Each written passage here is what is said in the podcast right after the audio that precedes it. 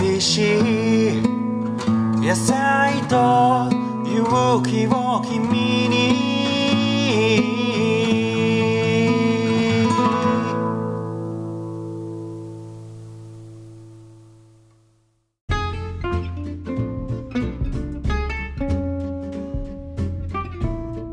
はい、こんにちは。有機農業系ポッドキャスト、小農ラジオです。えー早速ですけども、今日も、えーゲストに来てもらっております。今日ゲストで来ていただいているのは、えー大木農園の大木博さんです。はじめまして。あ、はじめまして埼玉。県川越市で、あ、すみません。埼玉県川越市で落ち葉堆肥を作ってる大木です。よろしくお願いします。よろしくお願いします。実は僕らは最近入りのクラブハウスでね、たまたま大木さん見かけて、で、ちょっと番組出てもらえませんかっていきなり、まあアタックしたら出てもらえ、いいですよって感じですぐ出てくれたんですけども、なんか大木さん、そうですよね。うんうんうん。うちの番組も聞いあれははい。聞いてます、聞いてます。私、ポッドキャスト配信だったので、えっと、配信。昔からいろんな、農系が出る前から随分いろんなポッドキャストは聞いてて、えー、あ、でそうなんですか。うんうんうん。まあ、有名どころですと、んあれ、ジョンさんのやってる、ああれなんでしたっけ？ノコロとか。ノコロの前の、あ、バカ農業。あ、そうです、バカ農業とか、えちょうどその後のね、えーと農家、あ農家の種とかもやっぱり聞いてて、あうんうんうんー、そうなんですか。の、そうです、そうです。じゃあ結構、もう、だいぶ前から聞いてる方ですね、ポッドキャスト。ああ、多分そうだと思います。あの、本当に昔、TBS が昔、全盛期だったんですよ、ポッドキャストって。へうん、で、キラキラっていう番組をやってて、で、その後あたりにですね、え小島恵子さんってご存知ですー。か？ああ、わかります。そうそう。その方がやってるラジオ番組があったんですけど、はい。そちらの番組が早いうちにですね、えっ、と、ポッドキャスト配信もしてたんですよ。へえ。うん。で、農家って、えっ、と、ラジオがお供じゃないですか。そうそう、そうですよね。うん。で、その当時って、えっ、と、ラジオがすぐ、ラジコがすごく不安定だったんですね。はい。うん。なんか通信がなかなかうん途絶えていや、ラジコ結構切れまししたよね、最初の頃って。そうですね。で、えっと、ダウンロードして聞けるっていうんで、ポッドキャストを。聞き出したのが初めてですね。初めてですね。じゃあ、農作業中は結構イヤホンして何か聞いてるって感じですか、いつも？ああ、そう、聞いてますね。うん。まあ、最近だとちょっとあのどうしても、あのパーツさんの指示とかあったりするのあで、ちょっと片耳聞けるか聞けないかみたいなことも増えてきちゃったんですけど、うん、あのその当時、始めた当初はやっぱり、うん、よく聞いてましたね。いや、うん。僕、そんな番組やってるけど、僕の方が全然ポッドキャスト歴は意外浅くて。そんなに僕 初めて聞いたのが何年前だ？3年ぐらい前なのかな、うん、それは何を聞かれたんですか、最初は。僕はね最初それこそ農家の種から入ったんですよ。なんでだったかはちょっと覚えてないんだけど、まあ普通の FM ばっかりいつも聞いてたんですけどちょっとあー。広告多いじゃないですか。あのうん。なんかこう通信販売のあれがもう何回も何回も流れてもううんざりしてたら、まあ、ポッドキャストというものがあるぞという。で、まあ、農家の種が、まあ、すっごい面白くてもう全部頭から聞いて。でそのうちまあ僕も有機農業系ないから始めようかなみたいな感じで。いいですね、その行動力。そうもうやろうと決めたらもうすぐすぐなんかまず道具を調べるところからなんですけどね。あやってますね。ー そこが差なんですよ、そうか。じゃあ、あれですね、埼玉で、女一人新規収納っていう番組、わかります？ご存あ存じ上げてます。ああ、ねあ、あの、田島さんも埼玉県だし、もしか交流、ね交流はないですか？あ、これはないんですよね。うん。彼女もすごい頑張ってますしね。そうなんですよ、も今すごく面白いですね。う、この間はそれこそ、クラブハウスで会いましたけど、結構行ってますか、うんあ、でもまだ、やっぱりあの、楽しきラジオのあの慎吾さんがよく立ててるじゃないですか。やってますね。あそこら辺によくいますね、うん。私。いやうん。あのあれですよね。なんつうんだ。あの環境制御とかの話。そうです、そうです。あれ、うん。あの部屋すごい面白いですよね面白いですね。うん。まあ、私、露地農家なので、直接すぐに何かっていうわけではないんですけど、うんうんうん。やっぱりデータを取ったりとか、で新しい何か、えっとまあ、今ね、スマート農業とかっていうのが話題ですけども、でもやっぱり、そのスマート農業を勘違いせず、うん。えっと、何か、ねえっと、できるところから何か進めていこうっていう形で、みんな、ね、話し合ったりしてるので、うんそれがすごく面白いんですよね。ね、あの基本 DIY でどうやってやるかみたいなような話だったりして僕もうん。全然そんな環境制御とかセンシングとかやってないのに、うん。もうすっごい面白いからついいつもねオーディエンスで聞いてますよあれは。面白いですよね。私もです。慎吾君ポッドキャストだとひたすら古事記の話しかしないんだけど。そうなんですよね。そうそうそう。あれもね面白くて、ね、僕あれ面白くて古事記の本買って読んじゃった。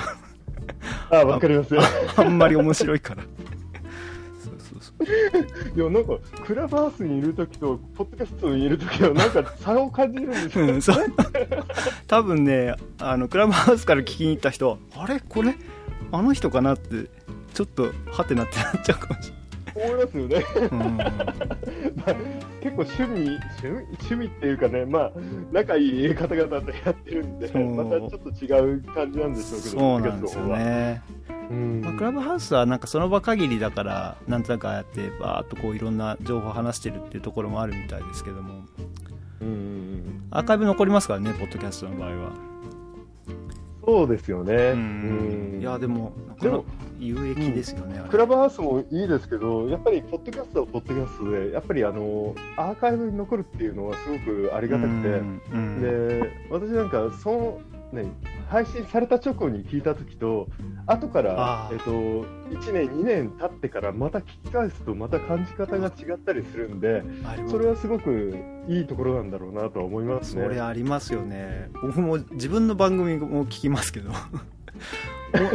もうすぐあれあの田んぼが始まるので、うんまあ、これ手前味噌なんですけどうちのえっ、とねあの自然農法センターのミキさんって方をゲストに迎えて米の話をしたのが第何回だったかちょっと覚えてないんだけどそれがねすごくいい回なのでもし今これ聞いてる方でこれから田んぼ始まる方はですね一度こうシーズン前に聞くと結構テンション上がるんですよ。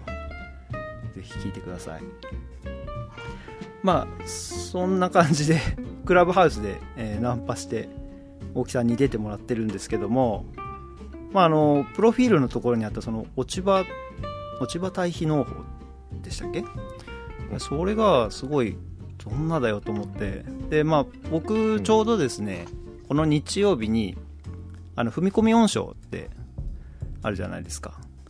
踏み込み音章をちょうどやったんですけども、えーまあ落ち葉を拾ってきてこう刻んだ藁と米ぬかと、えー混ぜて発酵させ僕は外で発酵させたのをあの枠の中に入れるっていうやり方でやってるんですけどもどんなかなと思ってホームページ見たら落ち葉の量が半端ない。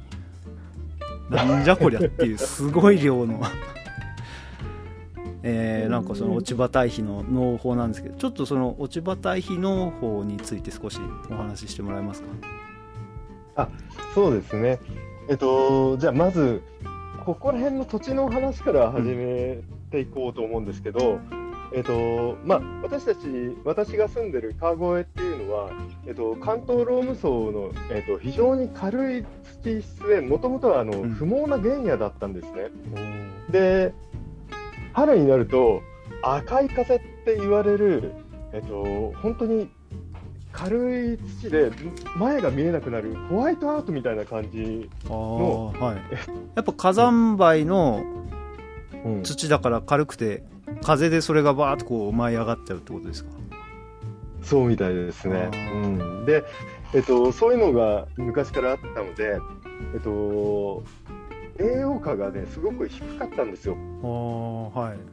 うんうん、で、えっと、その江戸時代にですね、私の方ではね、入植してきたんですね、はい。私たちの先祖が。うん。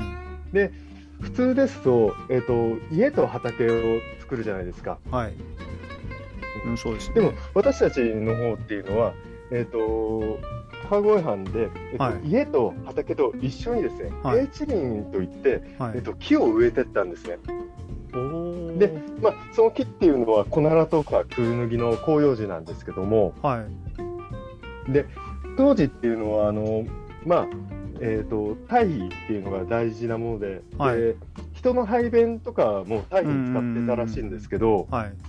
まあ、そのた排便っていうのも実は階級があって、武士と商人は値段が高くて、えー。農民っていうのは安いって。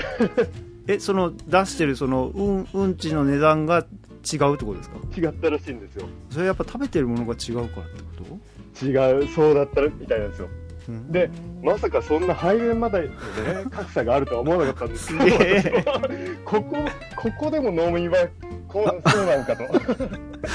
えー、そうなんだやっぱ栄養価とかが違うからあまあ、その当時、あ。なのそれが栄養価がどうっていうのは分かんないんでしょうけど、でも美味しいものを食べてるんで、から、あそっちの方が栄養があるんじゃないかって。あうんうんうんそれで、えっと、対比化してたらしいんですけどうん、はいそういうのも、あの人の人糞とかも、うん。えっと、対比にしているっていう貴重な時代だったんですけど、うん。それが、えっと、それをうちの方では、それを平地林の、えっと、落ち葉を使って、うん。えっと、混ぜ合わせて、その、えっと、微生物だったり、えっと、断流構造を作るっていうんで、えっと、畑に、えっと、戻していくってことをした循環型農業をしてたんですよね、昔から。うん。すごいそれが年々、よくそこで木を植えるところからやろうっていうふうに考えましたよねこれはあと一緒にあのさっき言ってたうん。赤い風っていうのもちょっとあれになってて、うん。あの要はか、えっと、家に風が当たんないようにっていうのもあったんですよね。暴風林的な？そうです、そうです。うん。どうしてもいろんなあの土だったりそういうのを持ってかれちゃったりっていうのもあったりしてう、ん。うん。そういう暴風林として使うっていうのもあったし、そのまあ落ち葉堆肥っていうことを考えてやったみたいなんですよね。すごいですねで植林をしてまあでも育ってね大きくなるまで数年はもちろんかかったでしょうから自分のこの代孫の代のために木を植えてっていうようなうんふうに考えてたん。ですか昔はねのんびりしてたんでしょうね。そうですよね。うん、1年、2年っていう考えじゃなくて、じゃあね全然違いますからね。やっぱそこね。んな木が大きくなるって言ったら本当に一世代で二世代ぐらいかかるのかなやっぱり。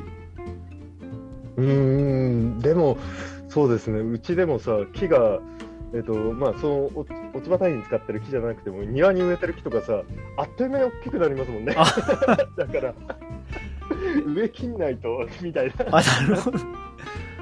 じゃあ今なんですか自分のその森っていうか林があるっていう感じなんですか？あそうですね。大体2丁の上ぐらい、ええっと、平地林があります、うちの方では。はいはい。あじゃあ、うん。もう先祖代々その自分の家と2ヘクタールぐらいのその林とそれとまた畑が別であるってことですよね、そうです、そうです。えー2ヘクタールしかもなんか結構真っ平らな土地なんですよね。そうですね、あのー全然、あれはないですね、高低差は。ああなるほど。ちょっとで実際にその2ヘクタールの畑から、うん。お畑っていうかその林から落ち葉を拾うっていうのが、まあ僕も踏み込み温床用に自分で拾うんですけども落ち葉ってもう膨大な量こう拾うのすごい大変じゃないですか。うんうんうんうん。実際どうやって拾ってるんですかあれは。えっ、と、熊手で人力で集めてます。そうなんだ。いやなんかど動画で熊手となんかあの竹でかんだ編んだカゴみたいな。あ、あれで集めてるの見たけどいやでもうん。これでこれじゃなくて本当は機械があるんだろうなと思ったけどあれ基本熊手なんですか？えっと、ありますけど、うちは熊手で、うでわーやってますね。うん、まあ、えっと、まあ、うちの場合だと、えっと、イベントとして、えっと、あ落 ち葉履きっていうのをやったりするので、あはいはい。そう、そういうのがあるので、えっと、まあ、みんなでうんうん。集めてる感じですね。うん。で、まあ、時期的に言うとどうだろう？11月とか12月ぐらいに拾う感じなんですか？落ち葉は。えっとね、うちの方は1月入ってからが多いです。あで、年末っていうのはやっぱり農産物がちょっと忙しいので、か。うん、そっちは手がつけられなくて、そう。うん、そして開けてからですね。そっちはそうですね。あのうちの方は結構その時期になるともう野菜もなくなってきて雪も降ったりするんで、遅れるともうなんか拾いに行けなくなっちゃうんで僕らはね11月下旬からぐらいな感じなんですけどもそっか自分うんうんうん。のうん自分の土地だったらやっぱその融雪剤撒いたりとかってことももちろんないわけでやっぱ1月ぐらいに仕事がある程度落ち着いてから拾ってるんですね2ヘクタールの落ち葉そうですね。あ、そっか、こちらの方だと融雪剤とか入っちゃいますもんね。そう僕が拾いに行くのがあの林道なんですけどもうん。融雪剤をある時期から撒いちゃうのであもうしうんうん塩が入っちゃうとダメなんで、その前に落ち葉がひ落ちてからその融雪剤撒く前までのこの短い期間に全部拾っちゃわなきゃならなくて焦るんですよね やばいやばいっってね、そう考えると。この時期まだ野菜も結構ある時期なのにこの今しかないみたいな感じになっちゃうんですけどそうですよね。でもこれですよ2ね。ヘクタールで落ち葉を集めて、量なんてわかるんですか？な何何粒米とか何何キロっていうのかな？うーんと結局出来上がってからのあの量は分かる感じですよね。あのあマニアスプレッダーってあのあ散布する機械、はいはい、うん、それに乗っけるんで、はい。えっと大体1杯が 2, 1トンぐらいなんですよね。うんそのマニアスプレッダーうちの機械の大きさだと。うんはい、でそれを20杯ぐらい20ちょっとぐらいだからので、うん。まあ大体、うん、20トンの上かなっていう感じですね。いやー落ち葉堆肥で20トンってすごい量ですよね でも、あれですよね、畑に撒いちゃうと、そんな量ではないんですよね、落ち葉堆肥も。うっすらですよね、そうそうそうそう。本当になんか、微生物撒いてますけど、みたいな。あそうそういやでもあれ結局僕は堆肥をまくっていうのはまあ微生物の種まきみたいな感覚でうんうん撒いてるところもあってまあ養分供給ももちろんあるんですけどうんうん。落ち葉なんて最高の材料ですよね、そうですね、まあ、養分って考えちゃうとなかなかうちでは厳しいんですけど、やっぱり、まあ、えっと、まあ、物理性だったり、微生物だったりっていう感じですよね。う。うん。でその以前は不毛な地だったところが、そのやっぱうん。落ち葉堆肥を入れることによってどんどん変わっていったっていう歴史があるんですか？そうですね、えっと、まあ、もともと、まあ、本当にね、野菜が育たない土地だったんですよ。へで 残念ながら。で、その中でも最初の頃は、えっ、と、まあ、栄養分が少なくてもいいさつまいもとかが、ええっと、有名になってったんですね、うちの川越藩では。うん。うんそのさつまいももですね、えっと、実はですね、江戸時代にですね、すごい、えっと、大流行したんですけど、はい。江戸の方で。はい。うん、で、えっと、標語としてね、栗よりうまい十三里っていうさつまいものね、標語があるんですよ。聞いたことありますよなんかそれ。うん。あ、そうですか。うん。まあ、どういう意味だか全然分かかってない。江戸と川越の距離をもじったものなんですけど、そういう意味だったんだそうです、そうです。栗よりうまい10その13里は川越のことなんですね。そうです、川越芋の、あ、まあ、そうです、13里っていうのが、えっと、私の首都圏からだいたい30キロとか40キロぐらいの場所なんですけど、うんそう13里っていうのが、その当時は、えっと、川越と江戸の距離だったみたいですね。なるほど。うーん。うん。あそうなんだ。そうそうそう、その当時ですね、えっと、ちょうど、まあ、本当に何もできなかったんですけど、赤澤二平、二平っていう、あ、治平さんっていうのかな？っはい。ていう人がね、えっと、ベニアカっていうのをね、発見しまして、それ品種名？で品種です。はい。今流行ってるあの、ベニアルカとか、うん。えっと、スイーツ系の、うん。えっと、ね、さ、薩摩とはまた違う、うん。もう本当昔ながらの、はい。えーとまあ、甘みもちょっと今と比べると全然弱いやつなんですけど、うん。それが、えっと、江戸で、ね、大流行したんですよ。はい。うん、で、まあ、その 赤澤さんっていうのは私の地域の、あのご先祖様なんですけど、で、まあえっとまあ、ふらふらっとあの父の、えっと、赤澤さんの父、の後を継いだらしいんですよ、その方は。え、うん。おお父さんが？で、そうそう、で、そしたら、えっと、父が亡くなった瞬間、父の借金がね、発覚したらしいんですよ。はい、まあ、よくある話ですよね。うん。よくある話です、ね、死んでから借金が発覚っていうえって。で、それで、鬱になってしまって、はい、もうこのままじゃまずいよなんて、うん、なんで、えっと、研究して、たまたまなんか、えっとね、さつまいもがね、美味しいさつまいもがね、作れちゃったらしいんですよ。ああなるほど。はい、うん。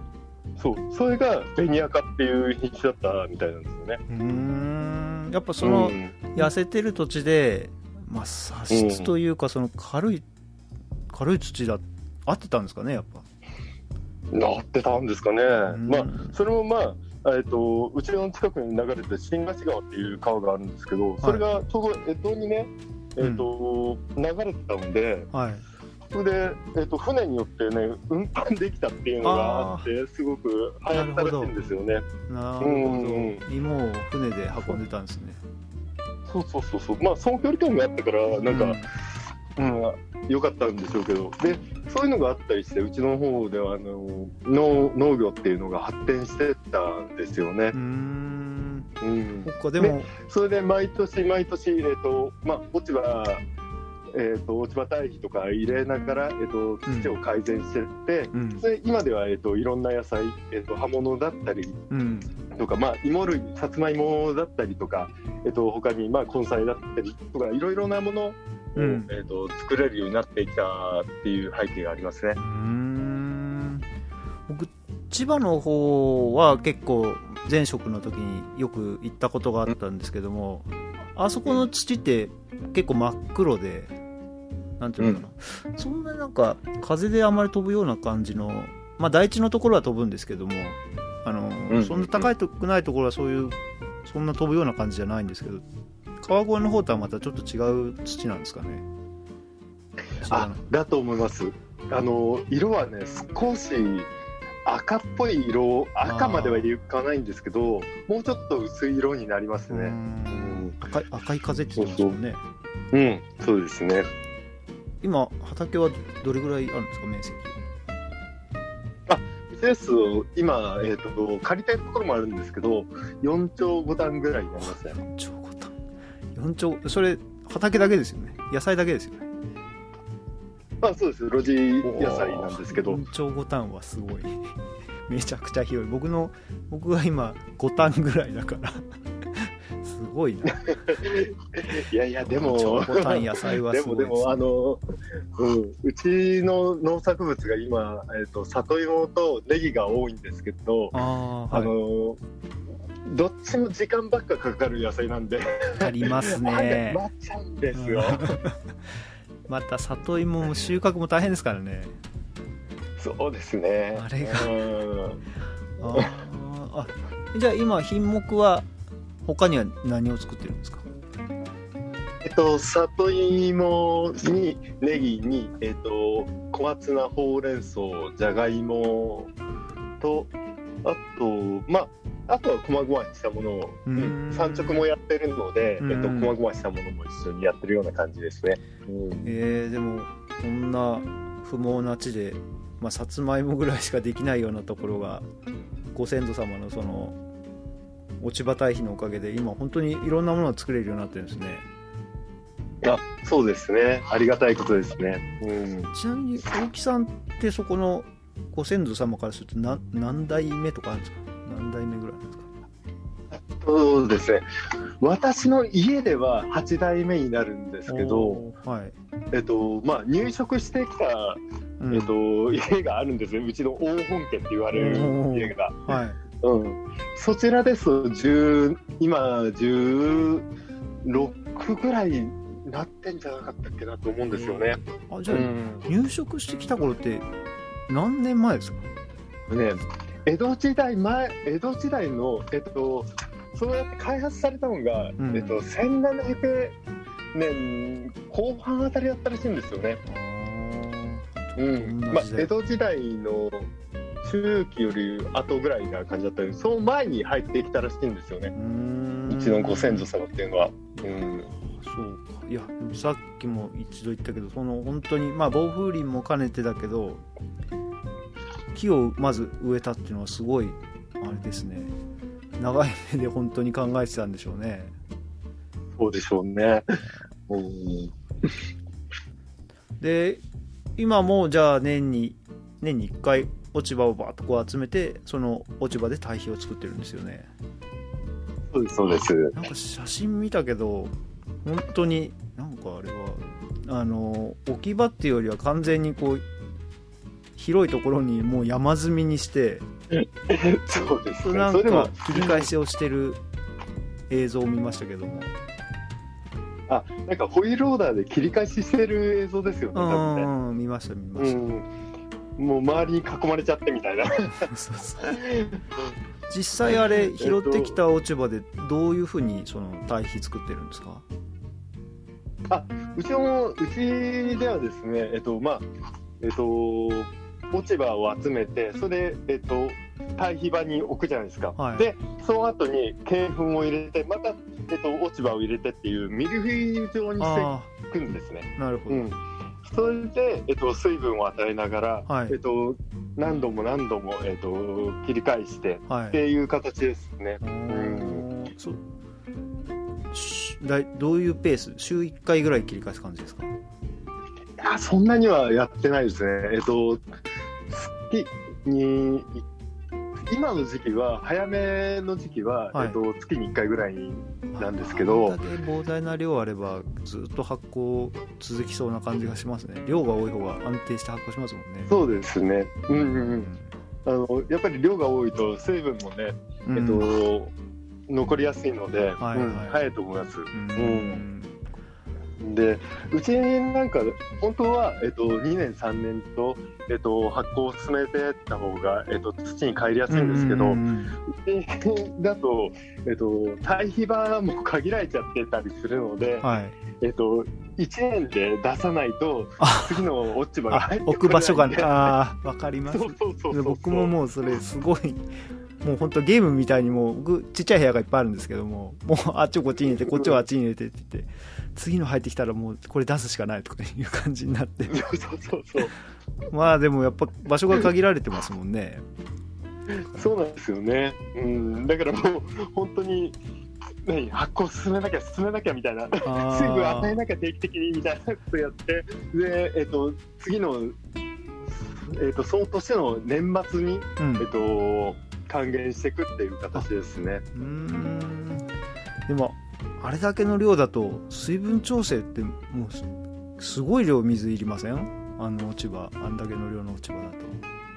あ、そうですね。だからやっぱりえっと切り返しの時は、はい。えっと雨の時とか。あですよね。あんなのなんかうん。まあ井戸井戸から水汲んだりとかそんなのでやってても本当なかなか全体にかかんないですよねそうですね。やっぱ雨を待っ一応切り返した後はあれ水は散布はするんですけど、はい。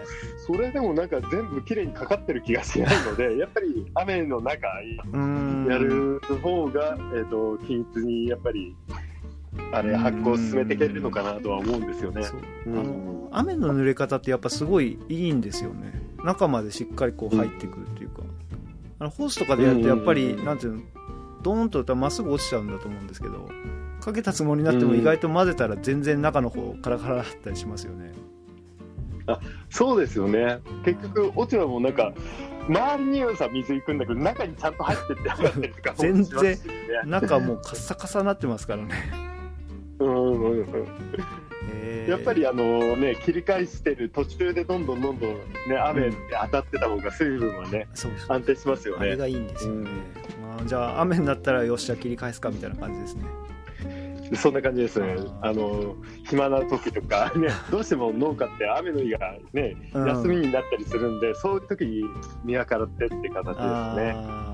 なるほどじゃあ温度はもう結構上がるんじゃないですか？60度70度ぐらいまではぐらいいきますね。まあなかなか70度まではなかなか行くことは少ないと思うんですけど、うん。まあ50度、60度ぐらいはあ安定して出てる感じですね。うん、でも使う頃には、まあ、だいぶボロボロになって土とまではいかないけどだいぶボロボロになってますよね。うん、まあ1年間ですからね、うん。土まではなかなか。やっぱうん。3年ぐらい置くと本当に土みたいになりますよねうん、綺麗な大気になりますね。そう。そうそうそう。うちはあの培養土を作ってる販売してるんですけど、それに落ち葉堆肥使ってて、まあでもね本当は3年もの使いたいんですけども3年ものはいつもあんまり残んなくて、まあ、2年ものでやってるんですけどやっぱ3年ものぐらいの方が本当はもっといいんだろうなと思って。手触りが全然違いますよ。違いますよね本当にうん。これが葉っぱだったのっていう感じのもう見るからに土な感じになりますよね。高橋さんちではあれなんですか、えっと、培養土も販売してるんですか？あやってますよ。あもしよかったら。そうそう。あのうちはうん。えっ、とね4種類の堆肥を混ぜて培養土を作ってるんですよ、でまあそのうちの一つがうん。落ち葉堆肥なんですけども。うんうん。踏み込み温床が終わったやつを出してもう一回再発酵させてでそれをあの材料に使うんですけども。これがねあの集めてきたあんだけの量の落ち葉が最後半分以下ぐらいなんじゃないですか。容積でいうと。なっちゃいますね。たったこんだけみたいな感じで。ほんと大変だけどでもやっぱりその微生物がいっぱいついてるんですよねその葉っぱの葉っぱの表面には。なんでどうしてもその堆肥の材料としては使いたくて落ち葉は使ってるんで。1年分を取ってきて僕はちょこちょこあの仕込みをするので1年分を貯めて、まあ、袋に入れておいてあるんですけどもそんな感じでやっ使ってますね。うん。でも、そうやって、えっと、ね、高さんみたいに、ね、発信もしてるし、やっぱりお話とか聞きませんか？落ち葉もらってくれっていう。いやーあ一回やってあのちょっとここから車で1時間半ぐらい離れた町でなんかその清掃活動があってあの家庭から袋に入れた状態のが公園に山積みになってるから取りに来ればいいですよって言われたけどもその日1日限定だって言われたんですよその1時間半かけて。そうそうそう1時間半かけて。往復3時間で。でトラックに積める量なんてたかが知れてるじゃないですか。はい。だからやっぱりねちょっと1回行って今日3回行くとかって朝は意気込んでたのに1回行って帰ってきてもういいやっつって。やっぱもう無理って。なりますよね。でもこれだったら自分で今拾いに行ってる場所がだいたい車で20 30分ぐらいかかるんですけどもまあそこで何回も行った方がまあいいかなって言ってやめちゃいましたね。そうですか。いやうちもね、えっと、落ち葉結局ゴミになっちゃうからっていうんで、うん。えっと、もらってくれないかって言われるんですよね。羨ましい、だから、で、うちの方だとマレットゴルフってご存知ですあか？あはいはいわかりますまあ、ゲートボールみたいなものなんですけど、それを言っちゃうと怒られちゃうのかな？まあ怒るかもしれない、やってる人たちにしたら。うん、で、そういうところって、えっと、夏が暑いから木が植えてあるんですよね。あ上にあはいはいうんうん。そう、そこのね、えっと、方々がね、なんかホームページとか見て、うん。もらってくないかって、そうしたら結構、今年はすごく量多かったですね。えうんうん。ー、じゃあ持ってきてくれまあ、るんですか、うちから、えっとね、取りに行くようなんです。けど、ああでももうなんかあれですよね。袋に入ったりしてる状態って感じですか？そうです、そうです。で、あーじゃあいいですね。うん、その木とかも全然、えっと取っておいてもらえるし、あの落ち葉だけの状態で、水が入ってる状態なんですすごい良かったですね。いやうん。ー近くにそんなとこあったらね欲しいんですけどまあここら辺ね東納ヒノキの産地なんですけどもまあ本当に全部山はほぼ全部植林されちゃってて広葉樹がほとんどないんですよ、なんでなんか大木さんのあの写真見てうわーなんかすごい豊かな森だなと思って 見ましたけども。ここら辺はね本当にやっぱ植林して山がもうほぼ見渡す限り全部ヒノ杉ヒノキなんですよね。まあ林業があれ盛んだった場所だったんでね。そうですね。昔は本当にすごい山トラック1台でもうこうすごい財産になったらしいんですけどね。今はちょっとうん。ね、外材に押されてだいぶ値段も安くなっちゃってるんですけども、うんうんそうなんですよ。だから落ち葉がねどっか 本当もらってくれなんて言ったらもう本当取り行きますって感じなんだけどそんな話絶対ないですねでもこれ聞いてもし近くの方か共有でできないですよね、これは。ちょっとこのこの番組を聞いてあの落ち葉がたくさん出る方はですねぜひ連絡ください。取りに行けるかな。3時間だけ。3時間はいけない。いやでもどう考えても例えば30分圏内でそんな場所なんて絶対ないだろうなってもう分かってますからね。自分で拾いに行くしかないんですけどえ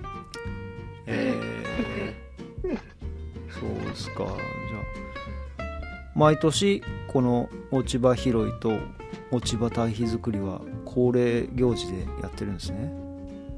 あそうですね。でそれが何ですか世界世界日本日本農業遺産でしたっけ？えっと、日本農業遺産に、えっと、2017年ですね、えっと、認定されましたね。へえあ本当結構最近ですね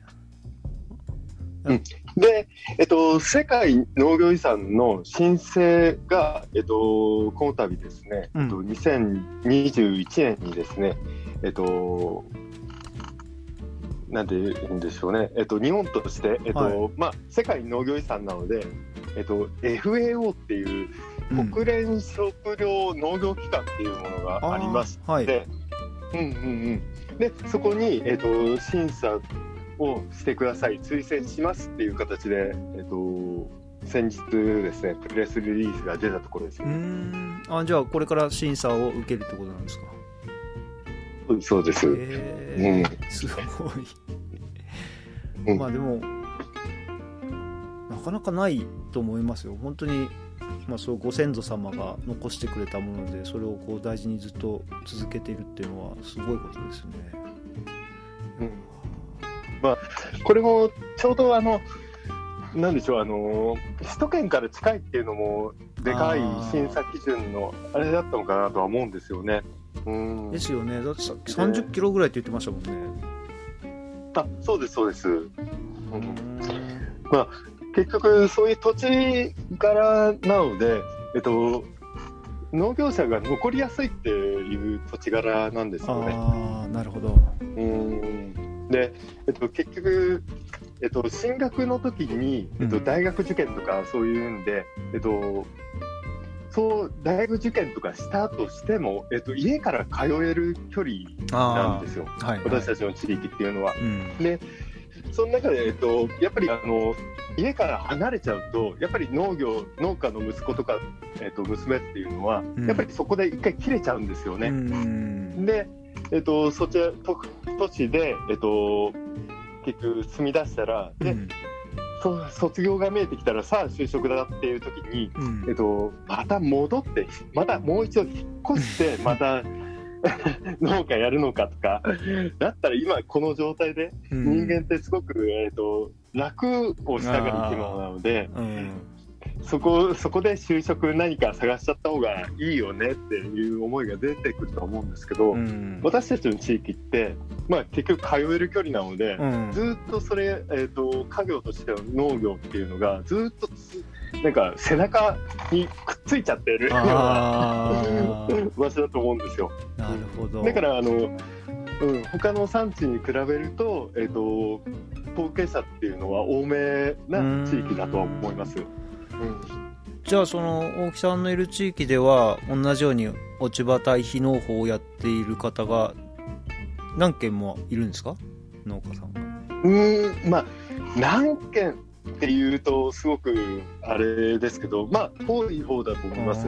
で、うん、やっぱりあの相続とか起きちゃうと、ん。やっぱり、えっとそういう林っていうのは真っ先に売られちゃうものなので、うんねえなんかそういう対象になりそうな気がするんだけどそうですね。で私のところ30キロはそうたまたまあの川越市のえっと森林公園予定地になってたんですね。ああはいはいまあ今でもなってるんですけど。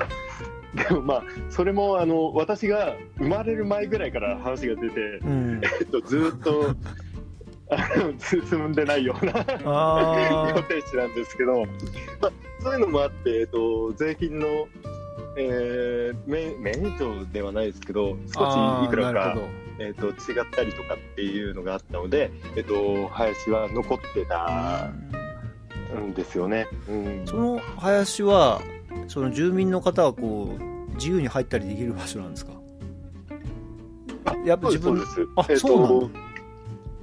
うん、いまあいですね、私の、えっとうちがあるうちで持ってる、うん。えっと林っていうのは、うん。えっとまあ、基本的にはそんなに、えっと人が入るっていうのを開放はしてはいないんですけども、はい。でも隣のすぐ近くが、えっともう、えっと市の林になってるって中がもう全部整備されてるんですね。あ。で、えっと道もうちの方にもつながってるので。あそうえっとそうそうそう、まあ、うちもそんなに目くじゃ立てずに、あどうぞどうぞと歩いてる方もいらっしゃいますし、あそうですよね、えー、なんかいい感じですね。じゃあすごい雰囲気良さそうな感じがしますね。うん、うんまあ、本当のことを言うと、えっと、木にとっては、うん。えっと、木の真横を通るっていうのは、やっぱり木を傷める行為にはなるんで、あそれは根っこを踏むってことですか、そうです、そうです。あうー。ん、やっぱりそこで、えっと、踏み固められてっちゃうと、うん。えっと、そこが弱っていくあですーね。ではい虫虫とかが、えー、と入りやすくなっちゃったりとかっていうのもあったりするのでうん。本当のことを言うとそんなによろしくないとは思うんですけど でも、はいそそこまでね、えー、と規制してしちゃうっていうのもどうかと思いますしうん。で私たちの、えー、と農業、うん。えー、と落ち葉堆肥農法っていうのも、えー、と何？人なんでしょう？人を何どかすっていうかそうやって、いや来ないでくれっていう言ってまでうん。何かうんやるもんではないと思いますし、うん。でむしろ知ってもらいたいですしね私たちは、ああそうですよね、ね、せっかく続けてることなので、うん、だからそれはそれで興味を持ってもらえてんのかなっていうんで、ううん。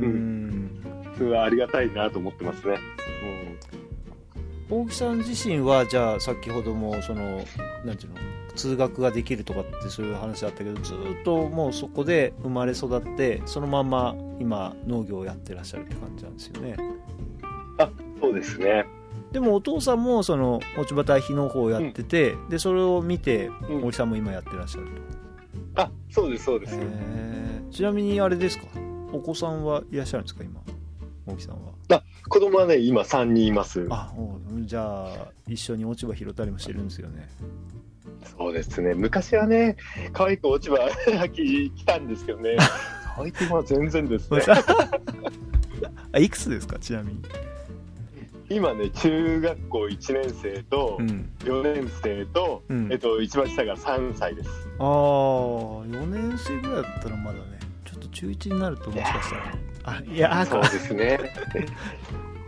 なかなかですね、うん、昔、ちょっとえ映像で、映画で出たこともあるんですけど、その時はね、本当可愛くて、もう何年か前、本当にそれが一番良かったなと思って、子供の可愛い姿を撮ってもらって。そうそう。映画もねえ2000あれ？これも10 2017年でしたっけ？武蔵野って。いう映画、はいこれはその小島大輝の方についての話にこうの映画だったんですか？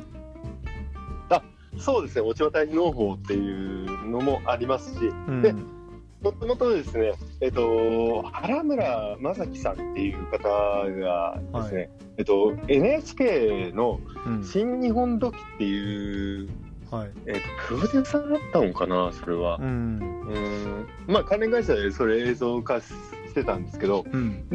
えっと、その時にですね、川越特集っていうんで、えっと、まあ、えっと、川越はですね、えっと、観光地になってるので、うん。まあ、その観光のことと一緒に、えっと、昔ながらの農業っていうのをちょっと、ええっと、撮影してたんですね。うん。で、その時にうちが、えっと、落ち葉会議、あ、お落ち葉履き体験っていうのを、うん。えっと、イベントとしてやってたんですよ。はいはい。うん。で、それを、えっと、カメラでうん。撮ってもらったんですよ。うんうん。でも最終的にやっぱり、えー、と制作会社の、えー、と上の方の人の判断で、ん。そこは全部なくなっちゃったんですね、ああそうなん落ち葉対比の子だったり、落ち葉履き体験っていうやつうが。ん。ああえっと、ちょうどその後ぐらいに、うん。えっと、原村さんがうん。退社しまして、うん。で映画作りたいんだよねっていうんで、うんうんでそれで、ちょっともう一度、落ち葉対比のことを取材させてくれっていうのがきっかけで、うん。えっと、映画化っていう、トントン拍子で映画化っていう形になったんですよね。あーその NHK 時代の時はそこは使ってもらえなかったけどそのうん、パラ村さん的にはすごく残したい映像だったと。うん、心に残ったんですかうね。んうん、ありがたいことなんですけど。うん。うん。うん。これは普通にあれインターネットとかで見れたりするんですか？僕まだちょっと予告編は見つけたんだけど。これが、そう、これがですね、えっ、と、制作委員会が入ってるんですね。うん。で、これは今、なかなか、えっ、とね、見る機会っていうのは多分難しいと思います。でだ、実実際環境映画祭だったりとか、えっと、地方の映画祭とかそういうところでは流されたりはするんですよ。今でも。そうなんでその他に、えっと、地元の小学校とかの食育だったり、えっとうん。でえっと、地元の歴史だったりっていう、うん。えっと、教育機関で流されたりはするんですけど、うん。えっと、他のところで、えっと、なかなか見る機会は少ないと思います。えー、もったいないですね。せっかくそう。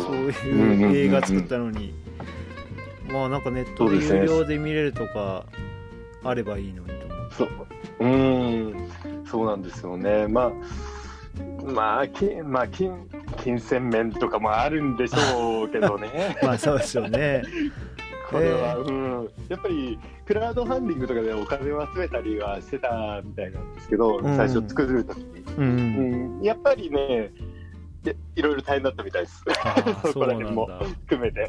いやなんかいつか見る機会があれば。どっかあ、そうですね。僕らあの NPO 法人の有機ハートネットっていうあの団体を作ってるんですけども、そこでうん。前ね映画の上映とかもやったことがあるんですよ。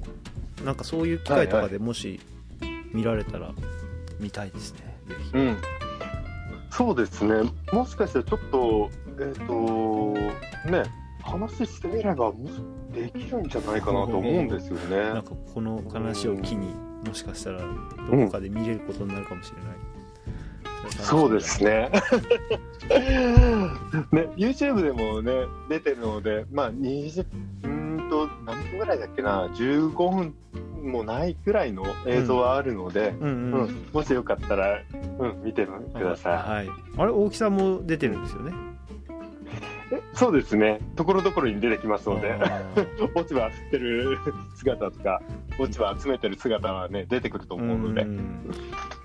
またなんかイベントとかっていうのはんあそうか1月だからもう終わったばっかりなんですね今年の落ち葉履きのイベントは。そうですね、でもね、残念ながら、うちでいつもあの落ち葉履き体験だったり、えっとうん。収穫体験っていうのもやってるんですよ。うん。なんですけど、やっぱりコロナの影響で、そういうのも全部、えっと去年はできなかったんですよね。あうん。あそうか。あ今年の1月もじゃあやってないんですね。あそうですね。うん、それはもう、えっと今年はうちの方の人たちだけで、やっぱそう、いまあ。やじゃあ大変だったでしょ拾うの。は そうですね、まあえっと、この落ち葉堆堆肥とか、えっと、サントメネットっていう、えっと、行政うん。と一緒に組んで、えっと、な営農ボランティアとかっていう形で、えっとはい。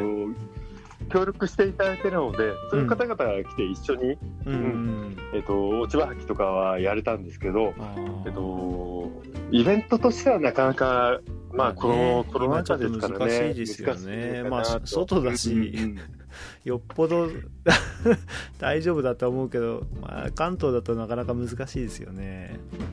そうですね。でう、ん多分あの個人でやるんだったら、まあ、なんとかできちゃったんですけど、うんイベントとして、あの、なんかいろんなものを、あの、なんで市のあれだったり、県の事業として一緒にやるってなっちゃうと、うんそっちの判断はやっぱり今、難しいですね。うんまあそっちはね、絶対ダメでしょうね。僕もいろんな会議が全部オンラインになっちゃって、あ本当に 不便ですよ。まあ不便っていうか、ね、なかなかこう、人との本当の交流がなかなかできないけど、それはね、残念だ。いやでもまあ、おかげでこうやって、ズームでこういう出会いもあったりして、まあ、ちょっとコロナのおかげでこういうのも増えたなと思って、それはそれで良かったんですけどね。あそうですね、うんまあ本当にね、えっと、高橋さんとお会いしたのもさ、クラブハウスっていうさ、アプリがね、まさかのねのもでかいですね。そうなんですよ。そうでも僕最近そういえば、クラブハウスはちょっともう疲れちゃって、あんまり、たまに行くけども、頭めちゃくちゃ持ってかれちゃうんでね。最わかります作業が遅れますよね。もうなんか、ポッドキャストだとそんなことはあんまないんですけども、クラブハウスは結構持ってかれますよね。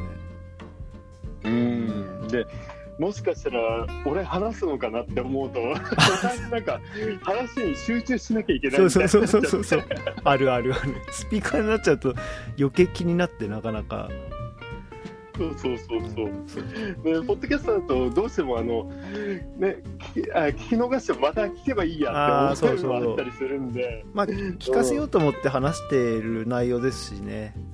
こうスーッと入ってくるんだけど、グラフハウスこう聞き耳立てるじゃないけども結構集中しちゃってるから本当になんか効率悪くて数が数えられなくなる病ですね、僕は。ああそうですね。12345とかって途中であれ？分かんなくなってバカになってしまうなと思って。もう最近はあんまり作業中やらないようにして。そうですね。あのでもね距離感って難しいですね。難しい。難しい。でもなんかちょっと面白そうなのあると行きたいなってなっちゃうし。わかりますわかります。いやなんか話が思いっきりそれてしまいましたけども。いやー持ち場対比農法と他に聞いたことない。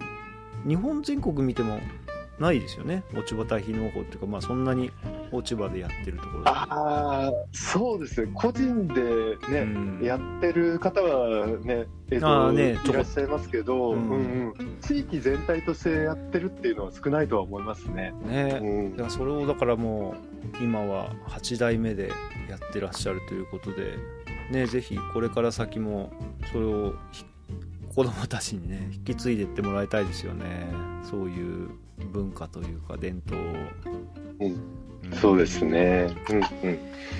いやいやありがとうございました貴重なお話をいえいえこちらこそありがとうございます。あのーまあせっかくの機会なのでこのリスナー数万人のこの小脳ラジオのリスナーに向かってですね。